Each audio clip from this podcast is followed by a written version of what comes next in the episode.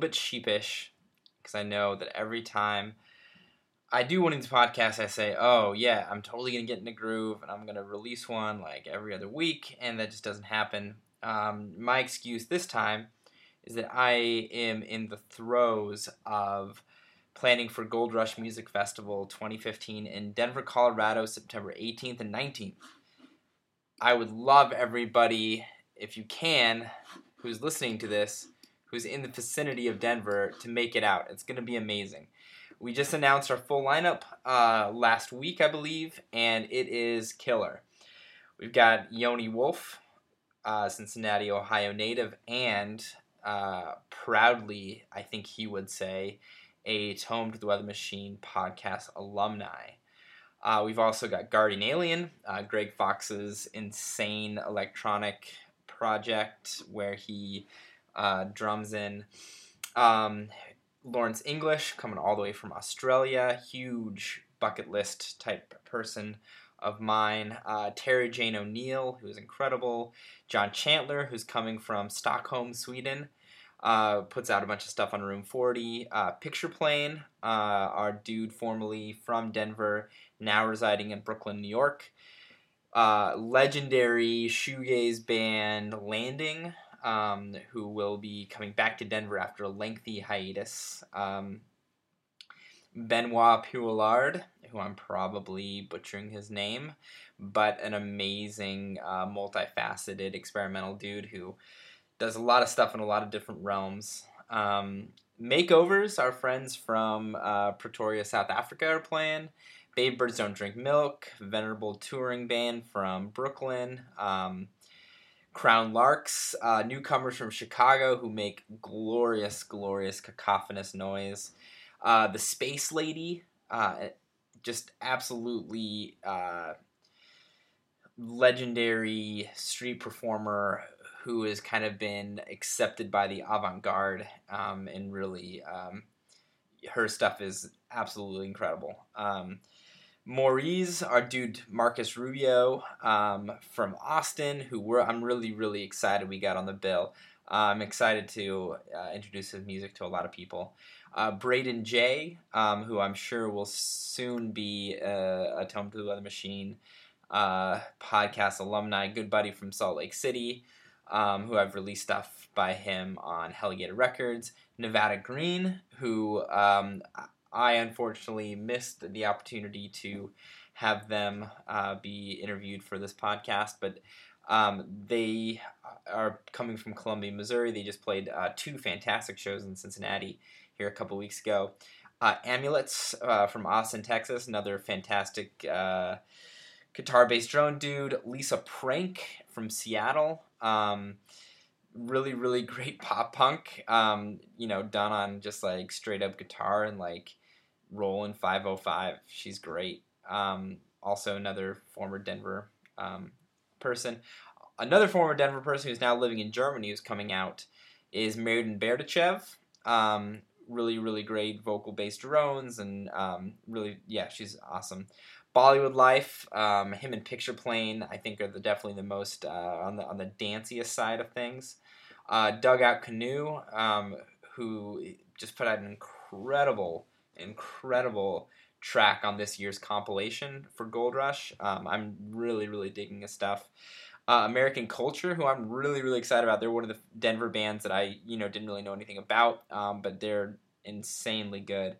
Um, them and Makeovers, I think, are a really good pairing. Um, Bang Play, uh, which features uh, members of Cop Circles, who just played a great show in Cincinnati here um, a couple weeks ago. Uh, just insanely good.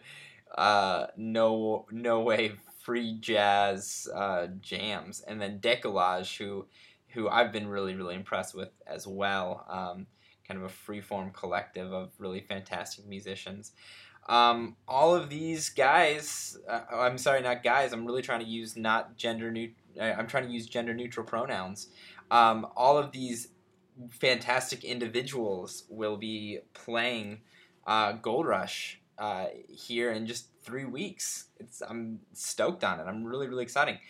Uh, excited, and uh, you know, Gold Rush. You know, we do a lot of things that I think make the festival uh, really special. We have a record and tape fair um, where Crawford and I are.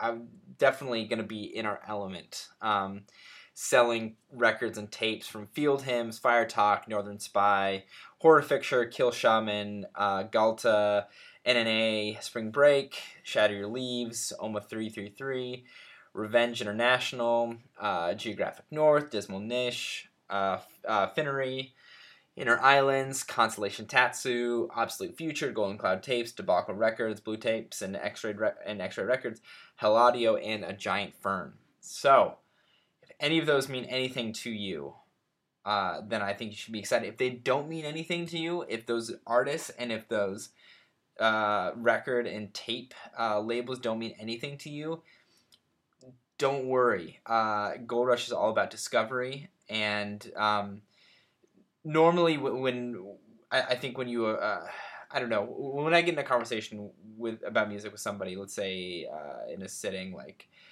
in a, some sort of social setting, uh, I have the tendency to sort of corner people and just rave about stuff that I'm listening to.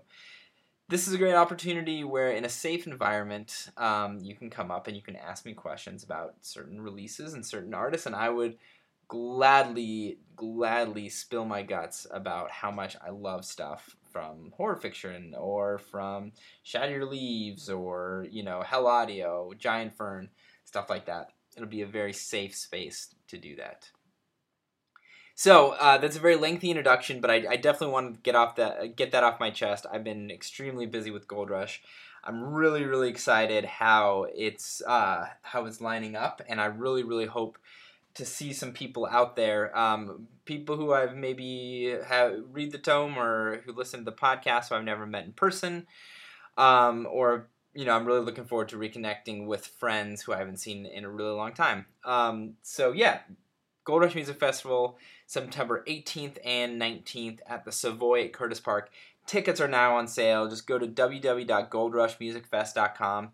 It's gonna be a jam. Uh, it's it's you know we're also planning another sort of Thursday night thing, uh, kind of a pre-show party.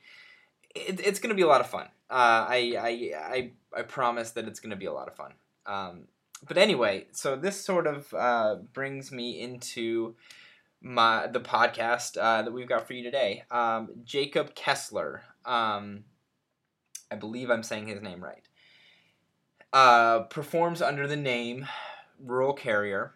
Who I remember I, I saw him. Uh, it was a just random Wednesday night, I think, and I saw his name. He's playing with Pete Fosco and Uman, uh, local musicians who I really like. At you know, it was a Wednesday night, so I thought, man, I'll go check him out. I was really, really impressed by his set. Afterwards, we got to talking. We realized that we had all of these mutual connections. Um, we go all the way. I mean, we go back to um, he, he, him and uh, Brandon Loescher run uh, this label called My Idea Fun, which has put out some ungodly amount of releases. Um, sort of focus on him and uh, a bunch, you know, a, bunch of friends uh, in Johnstown, PA. Um, it's it's one of those kind of out of the way places that just really goes to show the power of community and the power of a couple of people who have big dreams and big visions who make a lot of stuff happen. Um, my idea of fun, you know, has I think both Brandon and Jacob have um, kind of branched uh, off and have become really, really, I think, successful, multifaceted artists. Um, you know, Brandon has uh, incredible uh, prints that he does. And uh, Jacob um, just uh, completed his um, MFA and is working a lot in the visual art world, um, which he definitely incorporates into his um, into his live show with really really cool effect. He's got all of these. Um, uh, he, performs in front of like a wall of TVs that are uh, that are shooting or that are uh, that are playing footage that he shot around uh, around Johnstown, PA, and um, other very rural locations. And his music, as um, you'll hear, is fantastic as well. Um, it's uh, it's dark and it's dissonant, and it's uh, in, li- in a live show. It uh, it lends itself to a little bit more of a maybe a beat oriented um, setting, but the, his recorded material can can def- definitely tell it was like recorded over a very very dark and cold winter. Uh, but he's he's a fantastic guy, super super nice dude. Um, we, he's got some Cincinnati friends, and so yeah, we've got some mutual connections. I hope you enjoy the interview. This has kind of been rambling, but uh, yeah, he's a fascinating guy. Uh, I think you'll like it. And please remember, Gold Rush 2015, September 18th, 19th. Buy your tickets online. www.goldrushmusicfest.com.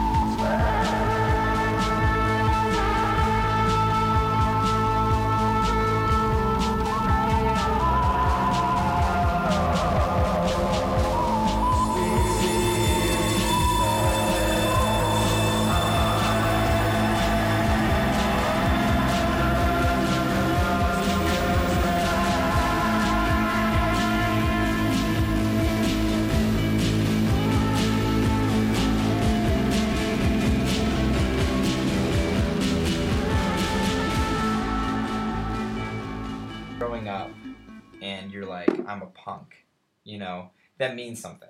You know, yeah. that that has some sort of like even though the meaning shifts and even though the, the meaning kind of may not mean what it means now as it did maybe in the 80s or the 90s or whatever um, there's some sort of there's some set of expectations with that it's like oh i listen to punk music and um, i you know maybe uh, subscribe to some sort of like leftist politics or um, i uh, you know believe in some sort of DIY ethic or something like that.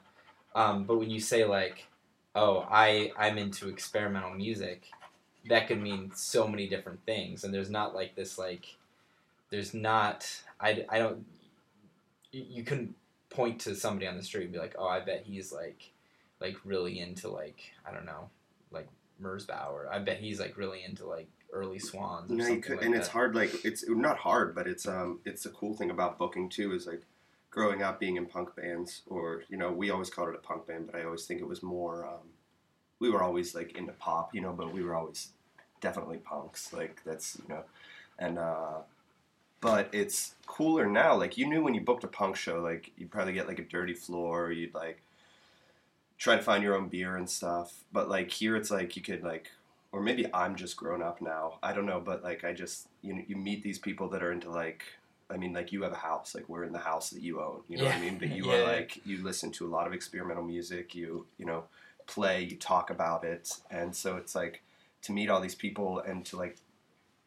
I guess the, what I w- I'm getting at here is that like it's not you don't need to find any of those modifiers for experimental music. Usually, it's like specific to each person and each artist that you meet doing Right. it. Like so, you meet like a fan of it, and they're into their own weird sect because it matches like not, not a portion of their life, or maybe it's just I don't know. But then and then with each artist, they're like I think that they each have their own little set of definition or little um, modifiers to experimental music that are different anyway, and it's sort of pointless to lump them in with anything else. It's just like maybe you could say like for fans of. Maybe that's a better way to do it or something. Right, and yeah, totally. It, it's interesting doing these podcasts. You definitely find commonalities uh, across the across the spectrum. So, for example, speaking uh, like talking to like uh, my friends who play in public housing, which is this noise rock band, and talking with um, Haley from Circuit des Yeux. There's quite there's some commonality, but like they're kind of on two ends of the spectrum a little bit Yeah.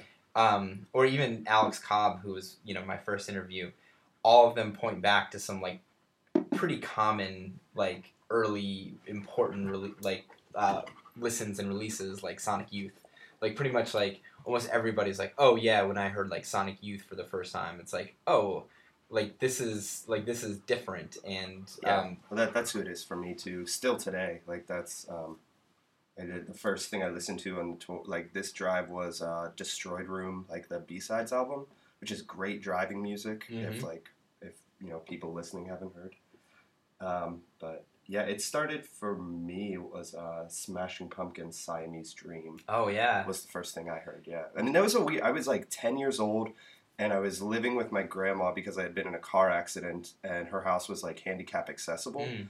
and um, so I was ten years old and saw the Bullet with Butterfly Wings video, hmm and then my mom got me Siamese Dream, and that was like just life changing. Like that was my dad listened to a lot of music growing up, and I think like good dad rock to Yeah, like yeah, yeah. at least get you like ready for music. Boston? But that was the first, yeah, a lot of Boston. yeah that was my Um, dad's staple Well, Boston and uh, Rush yeah was cool, Yep.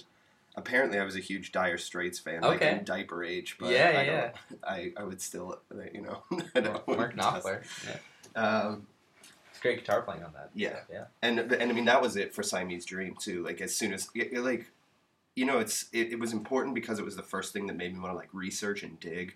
So it's like that's not one guitar, and then No, you listen, yeah, and yeah, yeah. Like that's a million guitars, Right, and, and, like, and that's it's so accessible, you know, for like a listening audience. But when you dig down, you're like, yeah. Holy shit, that's like a hundred overdubs. And then so then there and then like the very next thing there were kids like in middle school who were older than me in like eighth grade that were like you know then they like wanted to start a band which was kind of like a Nirvana cover band. And I was like happy to learn guitar for it. And then like um, we never played or anything. It was just in a basement. You talked more about it you know but that's those were the things you were talking about. And then they showed me Sonic Youth just because like and so like guitar was my entrance into everything experimental. And I still think like as much as like I you know have my opinions of guitar now. I'll still always play it just because it's like when you don't know where to start, like first note or anything, you still just pick up a guitar, if even to like hash out a melody. So Mhm. that's it. All like all started with guitar, and then like Gateway. I mean, I guess Sonic Youth is so helpful just because of their treatment of guitar, and like at that age, you know, like so,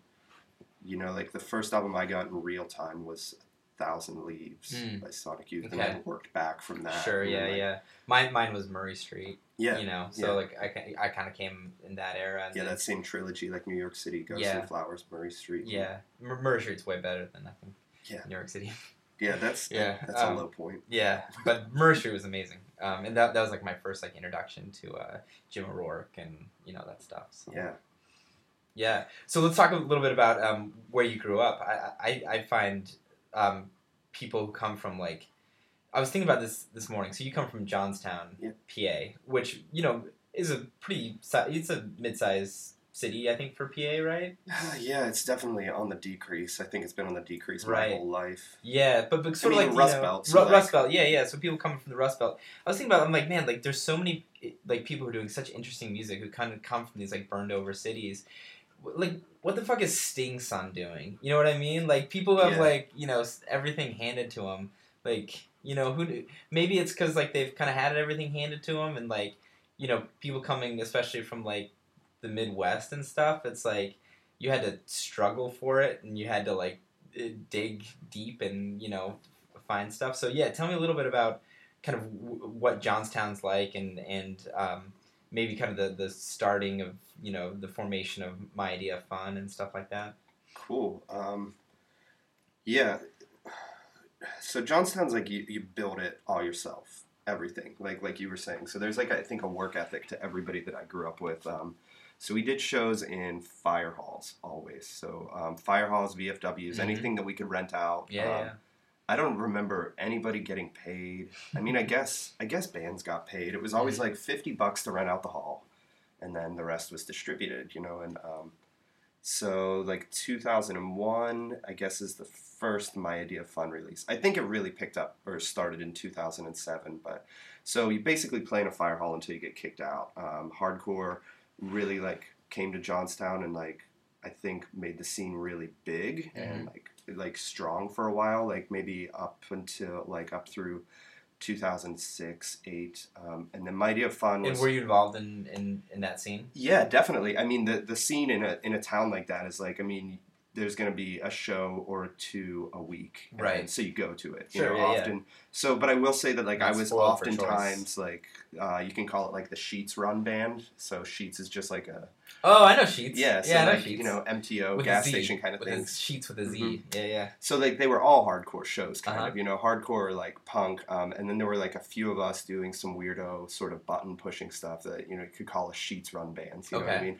But it's still at the same time the shows were bringing in like 100, 200 Oh, because people. because you dip out to Sheetz. not while- us, yeah, everybody else. Yeah, yeah, exactly. Yeah, no, I, I, I, get it now. I get it now. Yeah. Yeah. Um, so I mean, I guess we were dipping out too. Yeah, but, yeah. But uh, so but it it still left to meet like a smaller scene in there that kind of grew through that too, and that and we're working in tandem. yeah, you sort of draw out, you draw out the weirdos when you do exactly that stuff. Yeah, yeah. Um, so i got to meet like uh, matt and mike miller mike who like now does the beagle club endless mike and the beagle club Mm. who's like uh they actually they're putting out a new record on anti Oh, really? yeah Holy so shit, okay. um, they're like yeah um, they're like great folk pop Yeah. sort of um, when Yeah. and like i played in that band we were like 16 Okay. piece on one tour Oh man. um, I don't know. I'm trailing off. There's a lot to talk about. Okay, Yeah. so anyway, meet these guys, um, and I like really make friends with like Brandon. We were in high school together. Pretty Mhm. much every band that we were in doing in high school were like together.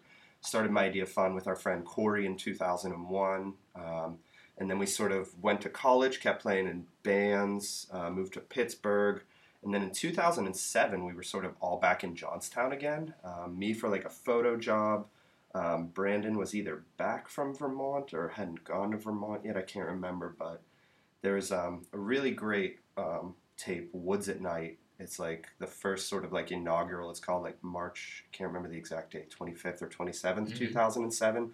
But it sort of marks the reconception of it, Hmm. and it also like without us knowing it, sort of laid the groundwork for like the format of like because like between 2007 and 2009 there were like 200 releases like it was like a lot like it was like weekly or you know, yeah. like and what was the and- format? so it was like Woods at Night was Steve and Ian, um, and Ian played a really my really good friend. He was my roommate at the time. He played a really big role in my idea of fun at the time. Um, but it was the two of them.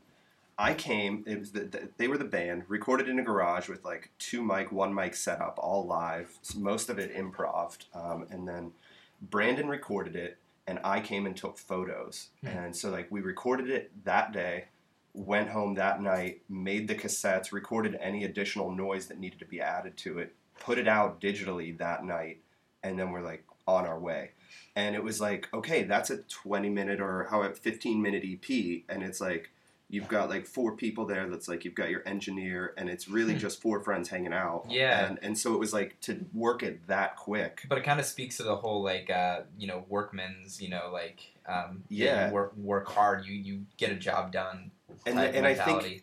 Yeah and I think that what you just said too like functions into like the hierarchy like the lack of it in the formatting too because simultaneously there could be records that some of us were working on for like a year or Mm. sometimes it takes me 3 years to shoot a photo book which I Mhm. do just as much of as audio stuff and the fact that that can come out as like my idea of fun 200 and then 201 the very next day just right on top of it could be something that like somebody Yes. was stoned and like had a great idea and like pumped it out in six hours That's and then awesome. it just like all of a sudden like you know that photo book that took me three years is buried under these and so just I, I really like that idea of the list too where it's just like i mean it's sort of uh in, inaccessible in Yeah, some ways yeah, but at the same time uh, overwhelming is yeah, and we don't know how to run a label. We never thought of it as a label. Yeah, yeah. And we just so it's I think it's like makes us feel like safe just to call it this umbrella where like as long as we're storing it here and we have this list and everything is detailed and cataloged, then like if we ever want to do something more with it in the future, we'll always have it right. it's kind of like here. a bookmark Yeah, Yeah, totally. It's, yeah. That's exactly what it is. And um, so, and then in Johnstown, we started a place called 709 Railroad Street. Once we burned through enough of the, um, the yeah, I mean, I think literally sometimes like garbage can fires, holes in the wall, um, like the fire halls were gone. Um, so then we started our own place, which we uh, got into a produce. It was a old produce warehouse. Um, and we, we we did that pretty well. Like we got a lot of funding. We installed three bathrooms, all new electricity. wow Um, and you know the naive part of it was sort of so in the back was this awesome stage, and then behind it were gallery walls, and then we had like a library up front, and um, it lasted maybe two three years. We started as four people. At that time, a lot of the people that we grew up like all going to high school together were choosing different colleges to go to, and the Johnstown scene was just definitely so. I think in 2000 2009, those really amazing things were happening. Like Mhm. um, as far as like a community goes, and um, then it just sort of like fell off. And I like I think like I'm as equal part of that. You know, like there's like I moved to Ohio or I moved to Pittsburgh, um, and try to do as much as I could in Johnstown. But there's always a cap, I think, in those cities as far as like artistic development goes. You know, there's you you play to your friends only so much, and but like I think we did it longer than maybe should have too, because like, or maybe not. But what we would do is just like to keep things exciting, and like this came with the format of my idea fun too. It'd be like a new band every two weeks. So it's Mhm. like, uh, I know I saw those guys, and was like, no, you haven't. This Yeah. is new. Yeah. So, like my band with Ian, like lung rip, and then like same members on different instruments add two new people. That's living free uh-huh and then like living free like played without me and then moved into like another band like and so like and then like with brandon um, and matt and myself uh, those are three of the biggest contributors chris bell is a great writer he has some of his stuff and that same thing that we were talking about too is like weeding out and like just getting to the weirdos that's sort of happened with my idea fun now too like we were putting out so many releases 2007 and 9 meeting so many people on the road putting out their releases for no reason. You know, they'd be Yeah, like, "Can yeah. you put this out?" We'll be like, "You know what that means? Like you you can be on the list, Yeah, but like, yeah, you do all your own work. exactly we yeah. will put it out if you want, yeah." And like so, but we sort of like weeded that out now too, and it like comes down to just this like few people that are still into it. So it's like less releases, but I think over the past two years, it's just been like dynamite. Like Mhm. the people that are still into it and what they're doing, their ideas, and now that that's sort of like that website in some weird way is sort of like our Johnstown now. That Hmm. because I really, um, I mean, Brandon's splitting his time between Johnstown and New York, but Mhm. like our friend Chris, Sean, they're still pretty active in it. But there's really not a lot of people working on that physically in Johnstown. But we still sort of like are always from Johnstown, you know. So Right. Matt's in Harrisburg now, Mhm. but like, so it's I hear his new release on the site before I hear it like six times in a row at night. Him playing it to me, chain sure smoking. yeah You know, yeah it's yeah like- it's just it's a little different now, but like it, yeah. Well, that yeah, that's really fascinating. I, I it's it's interesting that you know, like I always wondered about the longevity, longevity, whatever, of of things like that, especially in such a you know a, a town like Johnstown, where you could try something like that in Cincinnati and it would probably last for like maybe a year or so. And ostensibly, we have like a population who could support something like that, Mhm. but like stuff comes and goes all the time, you know. Yeah.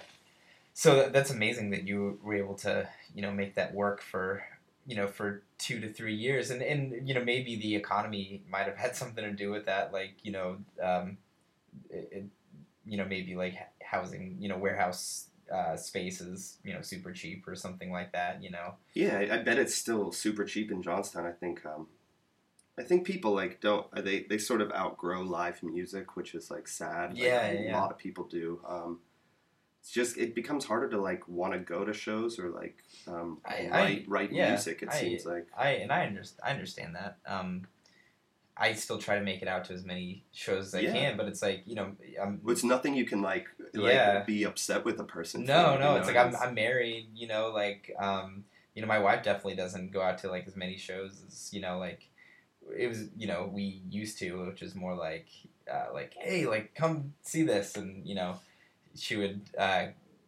either like really be like blown away or just kind of like grin and you know bear like, oh, that's thanks, think that's nice, Ryan. uh, um, and so yeah, but it, so yeah, kind of life, you know, gets you know in the way a little bit, and and it, it I don't know, it's it's experiment. I don't know, experimental music can be one of those things where you can be a lifer, you know, and and be like very introverted and very kind of secluded, you Mhm. know, um, and, and and consume and produce like a lot, sort of uh, without any sort of real contact, you know, Yeah. especially with the means of production of a lot of experimental music. Um, you can do that, um, but I think I think that's really cool that you kind of came from this, you know, this punk DIY, you know, ethos where it's like location is important, uh, like hometown pride, you know, Oh, sounds yeah. like is like important, um, you know, sort of like w-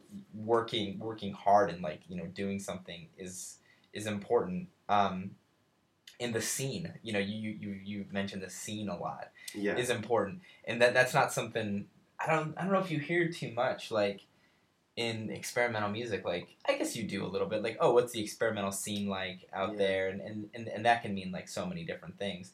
I think one It's um, certainly hard to find if you're like, you know, like I record mostly and then have just like been trying to tour since spring, you know. So Mhm. it's certainly, it's not always a Google search. You know, you're like, I need this town, or like, like Cincinnati is gonna, I need that to play there to break up this drive, say, you know. And you don't just like Google like Cincinnati experience. I mean, you do, but Yeah, like, yeah. the results for And- like, And a, and a couple years ago, um, and that definitely would have been a thing when art damage was like re- like really in its heyday, like the early two thousands. I mean, this is all before my time, so this is kind of what I what I kind of get from people who've been here for a really long time. But like, yeah, people. I mean, especially in the Midwest, like C- Cincinnati, like er, like late nineties, early two thousands, kind of where it was sort of like a mecca, you know, or not a mecca, but like definitely a, a place that people like stopped at. Like, oh, like I, I know that I'm gonna get like. Um, you know, like a, a, a good show at like uh, uh, Art Damage is kind of this like loose collective of oh, cool. experimental noise, no, experimental and noise dudes. Uh, and at one point, they they actually owned a um, like a venue um, where they would do just experimental shows. Yeah, that's all. Yeah. I mean that's that's one thing to say for Cleveland too is um, I I've like um, like so much gratitude for like being welcomed into what I Mhm. consider definitely an experimental scene in Cleveland. Mhm. Like there's too many shows happening every Right, week right. that are all yeah, I mean, I mean, experimental. and, and and same here in Cincinnati. I mean, like I, I'm talking like uh, of a heyday that I had no idea existed. But I mean, like even here in Cincinnati, there's a ton of shows going on. And what I love about Cincinnati is, um, and maybe it's just a Midwest thing because I, I come from Colorado. I come from the West. It's it is it's a it's a very welcoming thing. Like all the punks like have a noise thing, you know, like a noise side project, and you know, But there's, I mean, I think I'm, in my opinion, like noise music, or I mean, if anything of sort of like the more, well, not even aggressive, but anything on, I don't, experimental music as a whole is punk music to me. Like it's, if it was like loudness and like shredding that was challenging a listener before. I'm like it's even more like atonal and like mm. that either amplified or so subdued that it's challenging. And I think like that sort of challenging, be it like a one piece or like three piece, you know, like it's still I I consider that like movements in contemporary punk. You know, like that's. I think it's pushing, it's challenging listeners, and I think that's Definitely. still the most important thing. And I think it was then, even if I wasn't like viewing it like that, you know. Right, and it, I mean, I, I don't want to speculate on stuff that I really don't know a whole lot about, but it seemed like you know when punk came out, like the thing that set it apart, you know, it, it wasn't doing anything drastically new. You know what I mean? The like the tempo sure was like a little bit higher, you know, Yeah. a little bit faster. But I mean, they're still doing the same like you know chord, you know, three chord progressions and stuff like that, rooted in like the blues scale and stuff. But it was like it was shrill and it was abrasive. You yeah, know? and there was a disregard for like, uh, you know, like pro recording, pro production, Right. um, and pro like um, do it. Like dissemination of the records. You know, Right. like it's just like we're gonna like however we can get this to you, it's gonna happen. And, ex- and uh, yeah, I think at its core, like I mean, that's what experimental music sort of exists as. You know, there's there's I I- I don't even know if there's like this like separation of like you know people who do it as like or approach it as sort of like this high art thing versus you know um, pe- like who who kind of like looked at look at it maybe objectively and those who like really kind of like feel that like misanthropic just like some dude just like turning a pedal you know like turning a knob just you know like has uh, yeah having some sort of like visceral visceral reaction to that you know like i don't know uh, like there's no to me like there's no like separation like i it, it hits it hits on all sort of like spectrums for me. It's like i can step back and i can be like oh man like that's like you know that's like really incorporating like you know disson you know like uh, or like embracing you know dissonance and you know in terms of like the harmonic scale. And then also i can be like fuck yeah like you know like destroy my eardrums you know like you know some sort of like exorcism you know type thing. Um yeah so i i don't know. I i, I kind of trail off a little bit there. But um talking about like yeah sort of the the punk ethos being very much alive in um in experimental music you know now that the Warped Tour is is dead you know all we've got left is yeah.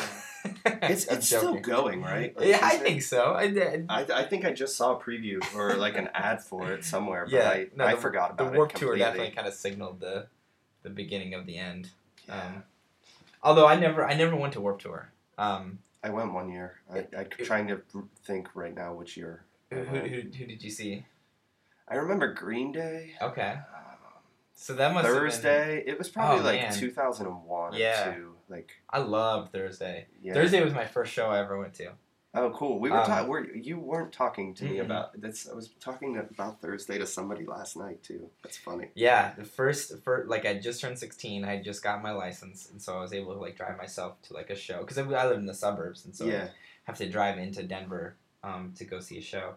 And I walked in. I like this is like indelible.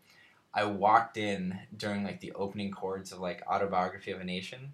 Oh, Um, yeah. What's that album called? uh, Full Collapse. Yeah, it was during, it was during that tour, and then like walking in right as like Geoff Rickly like jumps off the stage like into the crowd, It- and it wasn't a it was a small a smaller venue. It- This they weren't huge at this point. Yeah. This was kind of right before Full Collapse like really took off, and I was like forever like changed. I was just like this is just the spectacle of it and. uh just like the sensory overload and like the emotional like overload of seeing something like that. Yeah. It was just like this is like I found my thing. Yeah. and uh, yeah, and you know a lot of a, a lot of my seeing live music and experiencing live music is trying to like in a way sort of recapture that of like that first moment when I was just like like everything just like clicked for me. I'm like this is it. Like Yeah. this is it. So um so yeah so um so you, you left Johnstown you went to and so you did your where did you do your undergraduate Uh, in Pittsburgh at the Art Institute of Pittsburgh. Okay. I've always studied photo and video. Okay. Um, so yeah, when I was leaving high school, it was like I was into that and music. And sort Uh-huh. of had to decide between the two. And I realized I didn't want to study music at all. It seemed dry or something. I don't know, Mhm. or that I knew what I already knew. Who knows? Yeah. Like when you're 17, Yeah. why you Yeah. decide one thing. But um, yeah, so I studied photo and video. I lived in Pittsburgh for a while. Um, back to Johnstown, and then moved to Athens, Ohio. Um, but there's also a really cool experimental scene, Sure. which um, definitely. Um, but even they have a good rock scene in Athens too. It's, it's a really guitar heavy town. I Really? think. there's a lot of guitar worship in this Okay. in that town. Just like in the in the bar scene. I Okay. think you know. I've um you know the only experience I've only been to Athens once and that was Lobster Fest and you know I saw Tim Hecker there and then went downtown and saw like a bunch of like cool guitar rock bands like under this uh, falafel place. Um, yeah, like, yeah, like, Habibis. Yeah, Yeah, yeah, Tweens played and uh, Anwar Sadat played and stuff like that. I think it's been um, harder to like uh, book the sort of bigger experimental shows since the the Union burnt down Oh, last year. shit. It was like it's really important rock staple. I think Oh, just really? in like America, not Oh, even just. Athens. Like that's I remember like we played through there well before I moved to Athens or even knew I was going to go to grad school there. Athens, Athens is wild. Yeah, like just like walking like that main street, I was just like it was just like it was like too much for me. Just like so many. I because I, never really lived or went to school in like a college town. Yeah. Um, it was like unreal. Like all like all of you kids are like here because you're like in school or it's something so like that. weird how quickly you like block that out because we were talking earlier about like when you were in grad school, it wasn't like the college experience. like no, you were not busy with your all. own Yeah. work and shit. So like, yeah, that's how I was, and so like how quickly you just tune that out, like because I mean yeah, like Halloween there, it's, it's like nicknamed the Midwest Mardi Gras. I mean it's yeah. I mean it's a huge party, and it's also like rapey. It's it's just a yeah. weird. It's well, a yeah, it was town. like a like a you know it kind of reminded me of like like Miami a little bit, like uh, Miami uh, University. oh in like a lot, yeah, yeah, Yeah. like a lot of like. Well, I mean, like, maybe that's just like the style. And may I see a lot of UC just like, just like a lot of like Christopher Columbus, like '80s like frat pack, you know, Yeah. throwbacks with like their Wayfarers and like Yeah, you know like gross. open open collared shirts and you know like thigh high shorts and stuff like that. Yeah, it's a yeah Animal House posters and everything. yeah, window. yeah. It's just it, it was yeah. It, it the, the sort of the masculine like intensity of it is is a little. It's like it's intense. Like Yeah. yeah. It's like all these dudes are there to like throw down. So yeah. Um. So you got your MFA in, in photography. I want to talk a little bit about um. We haven't even really gotten to your your project Rural Carrier, which we can talk about now. But I love like part of like um I hadn't like I, I hadn't put two to, two and two together that you were involved with my idea of fun. I was just like, oh, there's a cool show the listing loon. He uses a lot of like VHS like uh, like you know uh, visual stuff. I'm like that like that's like totally up my alley in terms of like visual art stuff. Yeah. Um, how important is that um, you- the sort of the, the visual component to your live show? I think um, I don't know. I, I, I mean I've never played a show as rural carrier without Mhm. without it. Mhm. So um, and I'm not completely sure why I did it to begin with. You know, I Mhm. was showing a lot of work on TV, so I always have TV sitting around my house. That's how I Mhm. like view anything or preview yeah. it. So um, it just made sense to like put it on my table like with my knobs. Yeah. And I also a lot of the shit that I do is pretty like um, like drenched in, you know, like you can be reverb or fuzzed out, Mhm. and so I think like any like meaning or what I'm singing about, or like you know, because there are vocals, like um, that can be a little lost, and I think that the television just sort of ropes that in, where even if you can't hear the vocals, they're about the same thing. So like there are these. Just this like stream of conscious jaunt like through like Rust Belt, Appalachia, you know, Yeah, and yeah, so like yeah. those I'm singing from different like perspectives in like in in that sort of in those areas or like about areas about those areas and so like the video just e- even if it's visual it's gonna like I hope that the the viewer and I hope that it gives something to watch too you know like yeah, yeah. That, that, that, for that's, me, a, I can, that's a nice aspect. be like kind of behind this like Yeah, yeah, wall of electronics that Yeah. it's like and I don't want to seem like inaccessible you know Mhm. but I like just it's there whether or not I want it so Yeah. to give that TV as a sort of portal into what I'm thinking about too um, I think that works pretty well and I've tried it in a, like different different features like uh, different ways like where it's just I'll completely randomize it so it's like comes from a 14 hour block of VHS that I shot um, 2013 yeah mostly 2013 um, and I think I was telling you last night we just edited it down to like a 90 Yeah, minute yeah, feature um,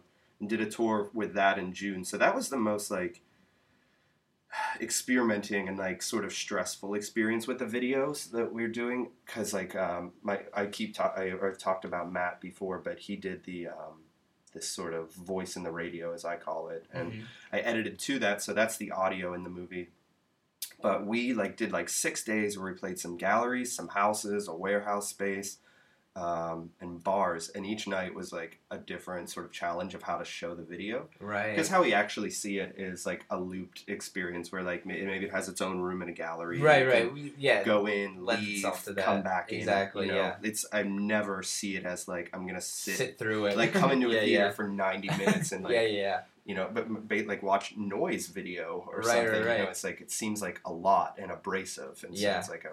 But so then that was the challenge of like. Some days we like looped it behind bands and would bring up the audio in between bands. That seemed to work well. Hmm. Other nights, like when we played in the gallery, it was nice. We had like we were set up in one room, and then there was another room where just the video was playing, so people could go in whenever Yeah, they yeah. wanted. But um, so I've, I've tried it a bunch of different ways, and I still my favorite way is just the little TV. I think that in its own way is personable. You know, Yeah, yeah. like this I I liked projection behind me. I liked last night like uh, two people kind of like pulled up their chairs like like real close. And I'm like, man, yeah, that's that's the right idea. Um, and I, I I like that. You know, I think the aesthetic works on, on a lot of ways because yeah, so you you, you kind of cloak or uh, you sing. You know, the vocals are underneath and your music, you know, is under like a lot of reverb and a a lot, and then. Um, sort of all this like incidental incidental noise, you Yeah. know, that, that is that is uh, in a lot of ways like obscuring um, the like actual vocal vocal delivery, but in, in a lot of ways like wrapping it in its this own sort of I don't know its, its own thing. You know, like when you listen to stuff with like a lot of reverb, it, it's it's intentional. You know, it creates some sort of like you know feeling yeah, that I get watching VHS stuff. You know, stuff shot on VHS yeah, because there's so much incidental like uh like like stuff in your visual field that's like now that we're like watching stuff on high eh, like HD like you realize like it was obscuring the image you know what I mean yeah. And we showed that movie one night on this large HD t- television and at a show in Harrisburg, PA. And it looked so crazy. It was like like like Matt was talking. You know those TVs that like make things look like soap operas. Even Yeah, if yeah, like, yeah, yeah. Spielberg movies. you know? exactly I hate and that. so like VHS through that, it was like digitizing and like perfecting each of like the grains in the film, and it like it looked out of this world. yeah Not to mention it, like there was no way to not stretch it to widescreen. right right Like I think for like a half an hour in the show, just until I gave up. Like and like and I love the format of three by four. Like yeah it's, yeah it's closer to how I'm shooting, like the Mhm. still photography. You know, Mhm. if I like I shoot medium format six by seven, and like so that three by four is kind of how I see it things. ma- makes sense for you framing things Exactly. as a photographer So yeah when it stretches it to like sixteen nine, I get super pissed. Yeah. Like, but um, and I think that about cassette tapes too. That incidental no- noise like that comes along with it. I think of it actually as like a way of like mastering for amateurs. Like Huh. when you put stuff to VHS and Oh, you put yeah, stuff yeah, to cassette, that like it takes like your basses and your trebles, and if you can like correlate those to like visual basses and trebles, and it Mhm. just sort of like compresses them for you, so you don't have to worry about it, and it's sort of like and and things can makes it warm. Yeah, yeah, yeah. Things kind of like um, maybe trail off or kind of get lost in like the Yeah, in- like yeah. don't worry about that frequency. It's gonna. You're, I'm taking it to VHS. Yeah. it's like it's not never gonna be there. You're never gonna hear it. But I I think for especially like for me, how how old are you? Thirty. Thirty. Me too. Yeah, yeah. So it's I grew up watching everything on VHS and t- on TVs. You know, My mom worked like at a that. video store, so I got um, everything that made its way to the bargain bin. I got for free. Oh, nice. So it's like my like upbringing was total like horror movies too early. Like Yeah, anything yeah. that you could think of making its way to the bargain bin Right, is a right. VHS. Like, yeah. So we had like I I mean there was a wall, mean, probably like a I don't know, sixteen foot, twelve foot wall in my house growing up that was a shelf of VHS. It's like it was pretty out of this world Yeah. collection. But and, and there's some sort of like I mean, you know, there's nostalgia just wrapped up in just the way that it's presented. You know, Yeah. everything everything from the packaging, you know, um, like in a video store. Remember you had those like protective plastic covers, and you kind of had to like squeeze the sides like and then sometimes you like wouldn't be paying attention like the vhs would like slam on the floor you know like to like that to like the you know like the artwork on like the VHS you know like I I remember I was I grew up like really religious and so like I didn't watch any like rated R movies but I would always just like spend like way too long in the uh, in, in the video store you know like taking VHSs down and being like "What?" and then reading the back and being like I can only like imagine what sort of like sordid you know like you know like you know terribly corrupting you know like movie this is but it looks so good And then there's like that, sh- like one step further is like that sheet on the wall, or like the black door where the adult room's behind, which like I think maybe like we, we only had blockbusters and stuff so like that did they have never- them? Did no. they no no adult room? That's I mean. Uh-huh. I, I never went in it, and by the Uh-uh. time I was like an adult, I like wasn't going to video stores Right, anymore. yeah, so it's like yeah. I think the experience was like once I got to sneak in. You know, okay like, like the adult room is still like this.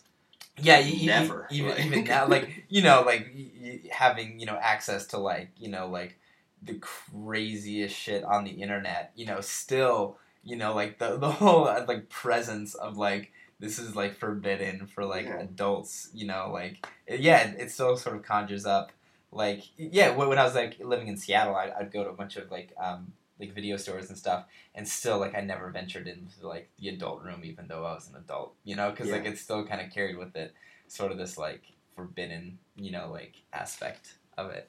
Um yeah yeah and so oh go ahead. you called it nostalgia or like i mean you were talking about nostalgia but that's like like one of the biggest concerns in my artwork like whether it's uh, like photos or i'm working on a book a show is that sort of like artifact like Mm. something that's like left behind as evidence of the past you know or like so you get like one metaphor i always think of is like the you know like the high rich in mineral like orange water in like appalachia southeast ohio specifically um, from all the mine tailings exactly and so yeah. like you're looking at this like evidence of like like a human like tangible thing that happened before like the hollowing out of the mountain you know yeah and then like the fact that like 30 years the water runs through there and now it runs orange. Like you're There's looking nothing- at that as a byproduct? And there's nothing nostalgic about that. Sure yeah that's but um not nostalgic but like that sort like vhs functions like that for me like Huh. like as like an older format. So it's like to like pick it up like it already has these like things attached to it that built themselves up over the years that like you're not really responsible for um, as the artist or the viewer. You're going to bring yourself to that sort of like history. And and i mean i'm speaking of like the imagery in it as much as the object. So Right. sometimes vhs or it just seems like the best in like encapsulating like thing to encapsulate the sort of imagery i'm working with if it's video. Right. Well, and and yeah especially like you're talking about like human remnants you know like Yeah. you know your mind and, and just your your shots of um of like old rust belt relics to like production you know like uh, abandoned factories and, and not even abandoned like we, we, we, i think we think a lot about like the rust belt as like abandoned you know like Yeah. oh like all these abandoned it also seems like a hopeful time in the rust belt now too You've Yeah. so many creative people that Right. are like combating brain drain just to say that this building can be used for this repurpose yeah so like detroit things. stuff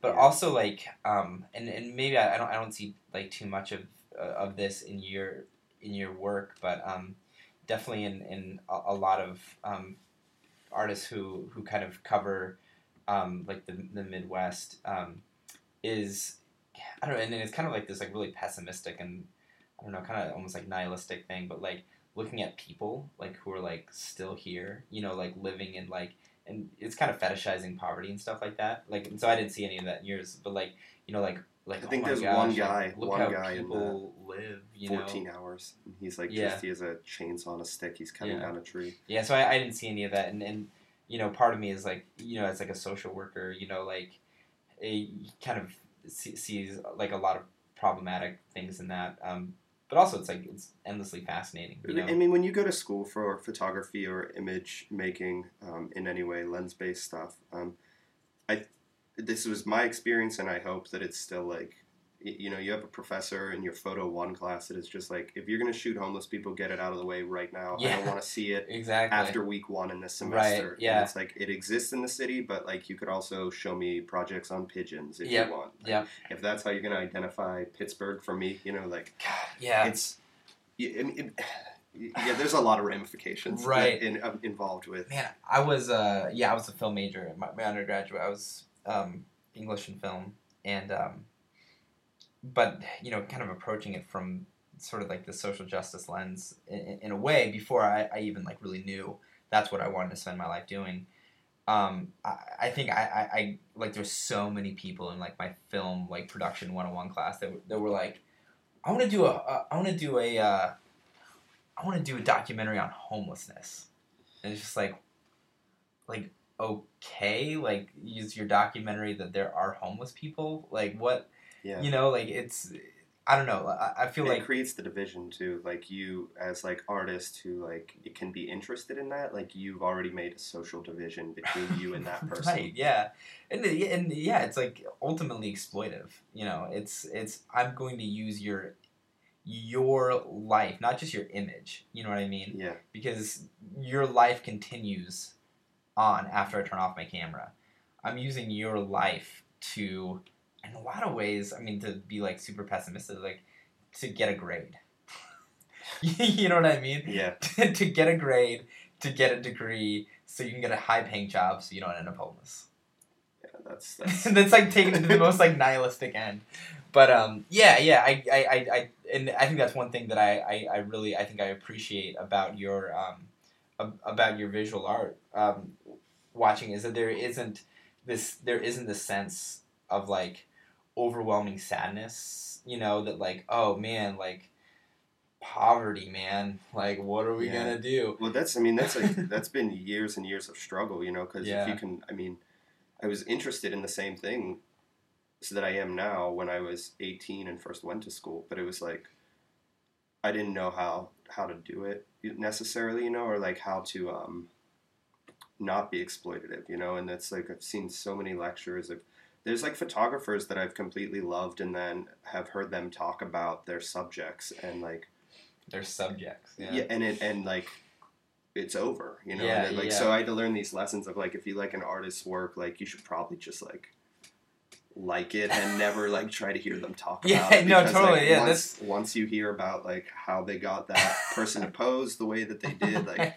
it's not cool anymore. right. And so I've actually seen like people have fallen out of my work, what I shoot visually, like more and more as the years go on. You know, there's like, I mean, in that 14 hours of video, there's you know, um, maybe like six minutes with a guy, Mhm. and that's like, Yeah. so if you look at that ratio, and I used to shoot like portraits a lot more. You know, so for me, I I, I like shooting portraits a lot. It's it just more than anything else that I work with. You, I find that I have to analyze the ramifications involved like a lot more than just like um, shooting any other like blighted thing like in Right. the community. Well, and, and and and your stuff isn't just like like like I said, it's not just like oh well, here's poverty. You know what I mean? It's like it it takes it like with you kind of pairing it, especially with with your music. That you know we talked a lot about like artifacts and remnants. You know like uh, reverb sort of being this like this remnant of like all these sort of like I don't know decay Yeah, or like decay and that. delay. Yeah, yeah, yeah. Like that's there's a Yeah, lot of yeah, delay in this stuff too. is is the the your subjects or you know the visuals that you use like to me it doesn't feel like it, it- you know it's just like you're trying to prove you're trying to like make a point or make a point about a location it's it's exploring a much bigger idea of of like of artifact and, what- and you know like like you said kind of what we leave behind you know like you, showing mineral traces you know water cour- coursing through mineral traces from from uh, from mine tailings isn't like you know like look at the injustices caused by like you know Right. like late era capitalism it's like you know like this is this is uh, this is what we do as human beings you know Yeah. you, we, we, we we leave our mark you know we have been here and we Yeah, are here. yeah. And, um, and that's, I mean, like the defending, like what you just said, like trying to create those, like there's that you walk a fine line when like shooting in these areas and showing the work of like are you showing the social injustice or are you like talking about something else and that was like going to grad school that was the like immediate thing of like listen you need to clear this up for us as viewers immediately because we Mhm. don't know what you're doing like are Hmm. you showing us appalachia again Mm-hmm. or like is this where you live and shoot and so Hmm. like those were the things i think very important things for i mean maybe midwestern artists to think about all Yeah. the time you know Yeah. Oh, that, that that yeah, that's that's really really fascinating. And, and I mean, I think I think it comes across really well. awesome yeah, Yeah. that's that's i mean i think like the music helps it um i and i mean back to that like we, you know like or not it wasn't a question but just i guess we've been talking about it this whole Mhm. time this like the video and the music like i didn't really it was one of the first things that like was just intuitive about this project like it was like that's what i'm gonna do i make like if i'm gonna like go play live shows then i want them to see my my visuals too. So it just it always made sense and it was one of the things like in like the most recent years that i gave like the least amount of thought to. Like i Hmm. was like i'm making these and i'm making this and i know that they fit together because they're coming from the same head and it's like and I, I i've been really happy like watching the videos. Like i'll, I'll have the tv pointing at me while i'm like practicing for like a tour because that's also very different for me too like the, my process is just like uh, um, like I'll start, I'll record one track, and maybe over a week, like I'll add to it, subtract from it. Um, when I think I have an EP, like 20 minutes, then it's like done, Mm-hmm. and then I need to think about like which songs I'd like to play live, or like what songs I can play live. Because some like, I mean, just the process I use. Sometimes I'm working stuff to the point of like I, can't recreate it. So then right. it's like so this like sort of like there there's a very different live aesthetic than I think there are in my EPs. Mhm. So like that whole like drowned in reverb thing, that's not so much happening on the the EPs. yeah, yeah, yeah. So um yeah, like taking it like so like trying to figure stuff out and watching the videos, it just like it all made sense that way, you know, and like that's sort of getting louder and getting more reverb. I think that's happened with like each show or each tour. Yeah, yeah. Like, this is like the third time I've hit the road. Right, and yeah, and then and you kind of, I feel like you gotta adjust that to your different audiences. Like you know, like the cop, like it's great that people show up to the con, but sometimes it's just like that's because what we do on Monday nights, and Yeah. you know, the music is that. Uh, that, that that really bugs me sometimes. Like the I think I music played a bit more of an ambient set last night. Uh-huh. I certainly like opened up with an eight minute like sort of like Yeah, rhythmless song. Yeah, you know, yeah, yeah. so- it's it's hard because I'm like when I go to shows, like I'm there, you know, to, like yeah. uh, like I want to get like I also don't put like records on as listening. background music. Yeah. It's it's only been like the last few years that I've become so like that I can like chill out a little bit and even like let people do that. Yeah, like yeah, I, yeah, I must have been such an asshole as a kid, like playing it so loud while people were just trying to like meet, Yep. meet each other and have exactly a good time. But I'm like, exactly. you're at my house. Check this out. Yeah. Now check this out. and, then, and then it's like, so it's just been maybe since like I've been 25 or something that I can like keep it at like a three quarter volume and Right, then right. and then like be like, okay, we'll talk about other stuff. Yeah, yeah. What we're listening to. Right, right. Yeah, that's hard for me sometimes. Like when I'm playing host or something, like, and I'll, and I'll put something on a back as background music, Yeah, but really I want that to be like the focus of our conversation. yeah. I was talking to Kevin last night, um, who, who is Uman. Oh yeah, yeah, Uman. yeah. He's great. And yeah, we were talking about like. Oh yeah, he opened for you last time. Uh, yeah, we played together. It Yeah. was, aw- yeah, Mhm. it was awesome. And he Yeah. gave me a CD. It's great road music, also. Mhm. Yeah. Um, Space Out, really great. Um, but we were talking about that whole like he he was playing a show. I th- maybe it was Chicago. I can't remember exactly where he was playing, but it was the bar was completely packed, and like where they just put the stage, like like how they constructed the building, there was no real need to like go and watch the music that was Oh, happening. You know, So and it's like, and like so you'll probably like on tour you'll get like make some okay money from the door and stuff, but you still like although you're able to get to the next show or whatever, it's still like a very not rewarding Yeah. thing, and like and that can come with experimental music because like you, you ask people for a show and like you like you know you write up a nice enough like you know this is what I'm about. You come Yeah, off as professional and like Yeah. so people will book you. It doesn't mean that it's like there's a place for you there. You know, Yeah. that's sort of That's that's kind of the um, that's kind of the the thing that I've been running into, um, sort of just in, in my own mind, um, is you know like I, I book here, and most of the stuff I book is you know ex- experimental stuff, you know stuff that is doesn't really lend itself well to like you know a, a bar setting because you know you really have to do some active listening. Um, and uh, and I, I found the listing loon is a, is a great place. Um, It's a cool medium, It's yeah. small, but also there's like really comfy chairs, Yeah. which is like really like to me is like very inviting. It's like okay, like I like I'm totally cool with like sitting in a really comfortable chair and just like you know like zoning out to like some like like really cool ambient music like that to me is like heaven I didn't. yeah, and I didn't, I didn't know, I didn't know that until I got there. 'Cause, like, Yeah. that first tour I was doing, I was looking for all alternative spaces because I really wanted to combat the bars. You A- know, absolutely And, and, and so yeah yeah the, so that was actually the only bar I played on that tour, and it was like great, like Yeah. little, little like magical place. That, yeah but at the same time like i also want um, but and, and it's- you know bars are nice for musicians because you know you, you can get a you know you get a cut of drink sales and you can also like ask for donations and stuff like that so you kind of can getting drink. Yeah, you can drink. Yeah, so you get be- best of both worlds. Um, but at the same time, like Cincinnati also has a really, really great DIY space um, that lends itself really well to like punk and hardcore and stuff. And so, like, I really want to utilize that. Um, but it's hard because if nobody comes, then you don't get anything. You know what I mean? Yeah. Like you don't get like like anything. You know, because it's like. Yeah, like you solely based on donations. Well, yesterday was so cool too. Um, so what is that space called? Cincinnati. Cincinnati. Cincinnati.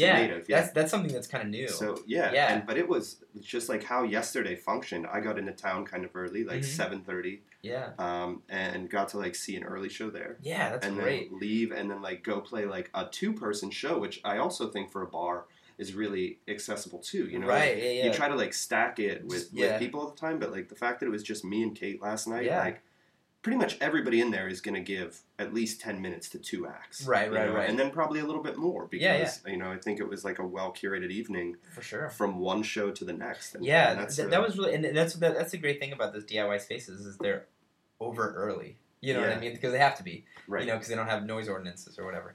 Um, is yeah, and, and so that was yeah. Yesterday was amazing. Yeah, going to see Jobs and then like you know Dude, going Jobs up to the cool. Comet. Yeah, yeah, yeah. And that band Stella, who- who played before, I, I think they're uh, one of my favorite like like Cincinnati bands. I mean, they're like one of the few bands like really doing that sort of like you know Jesus Lizardy like you know noise noise rock I was stuff. I really liked their um they had some really repetitive parts that Yeah. they were I was actually talking about them and they like would laugh at that those parts but I was like those were actually like Yeah. the parts that kept I- me around like I love well, I love the I love their bassist. You know, Yeah. just those like yeah, like in the like like the boom like the sliding like yeah, and it kind of gets in this like really kind of like repetitive like really heavy like yeah. thing. Yeah, they were a really cool band yeah I, I missed Butt that was yeah, yeah, didn't get to but, that's good. Yeah, but that's really yeah. They had to go set up for our show Uh, but, yeah, um, yeah. yeah all three yeah Uben actually opened that show yeah, too. yeah, yeah, which is yeah amazing. Well, cool. Well, awesome. Well, I think we've covered uh, just about everything. It was a fascinating conversation. Yeah, Cool. thank you yeah that was awesome yeah.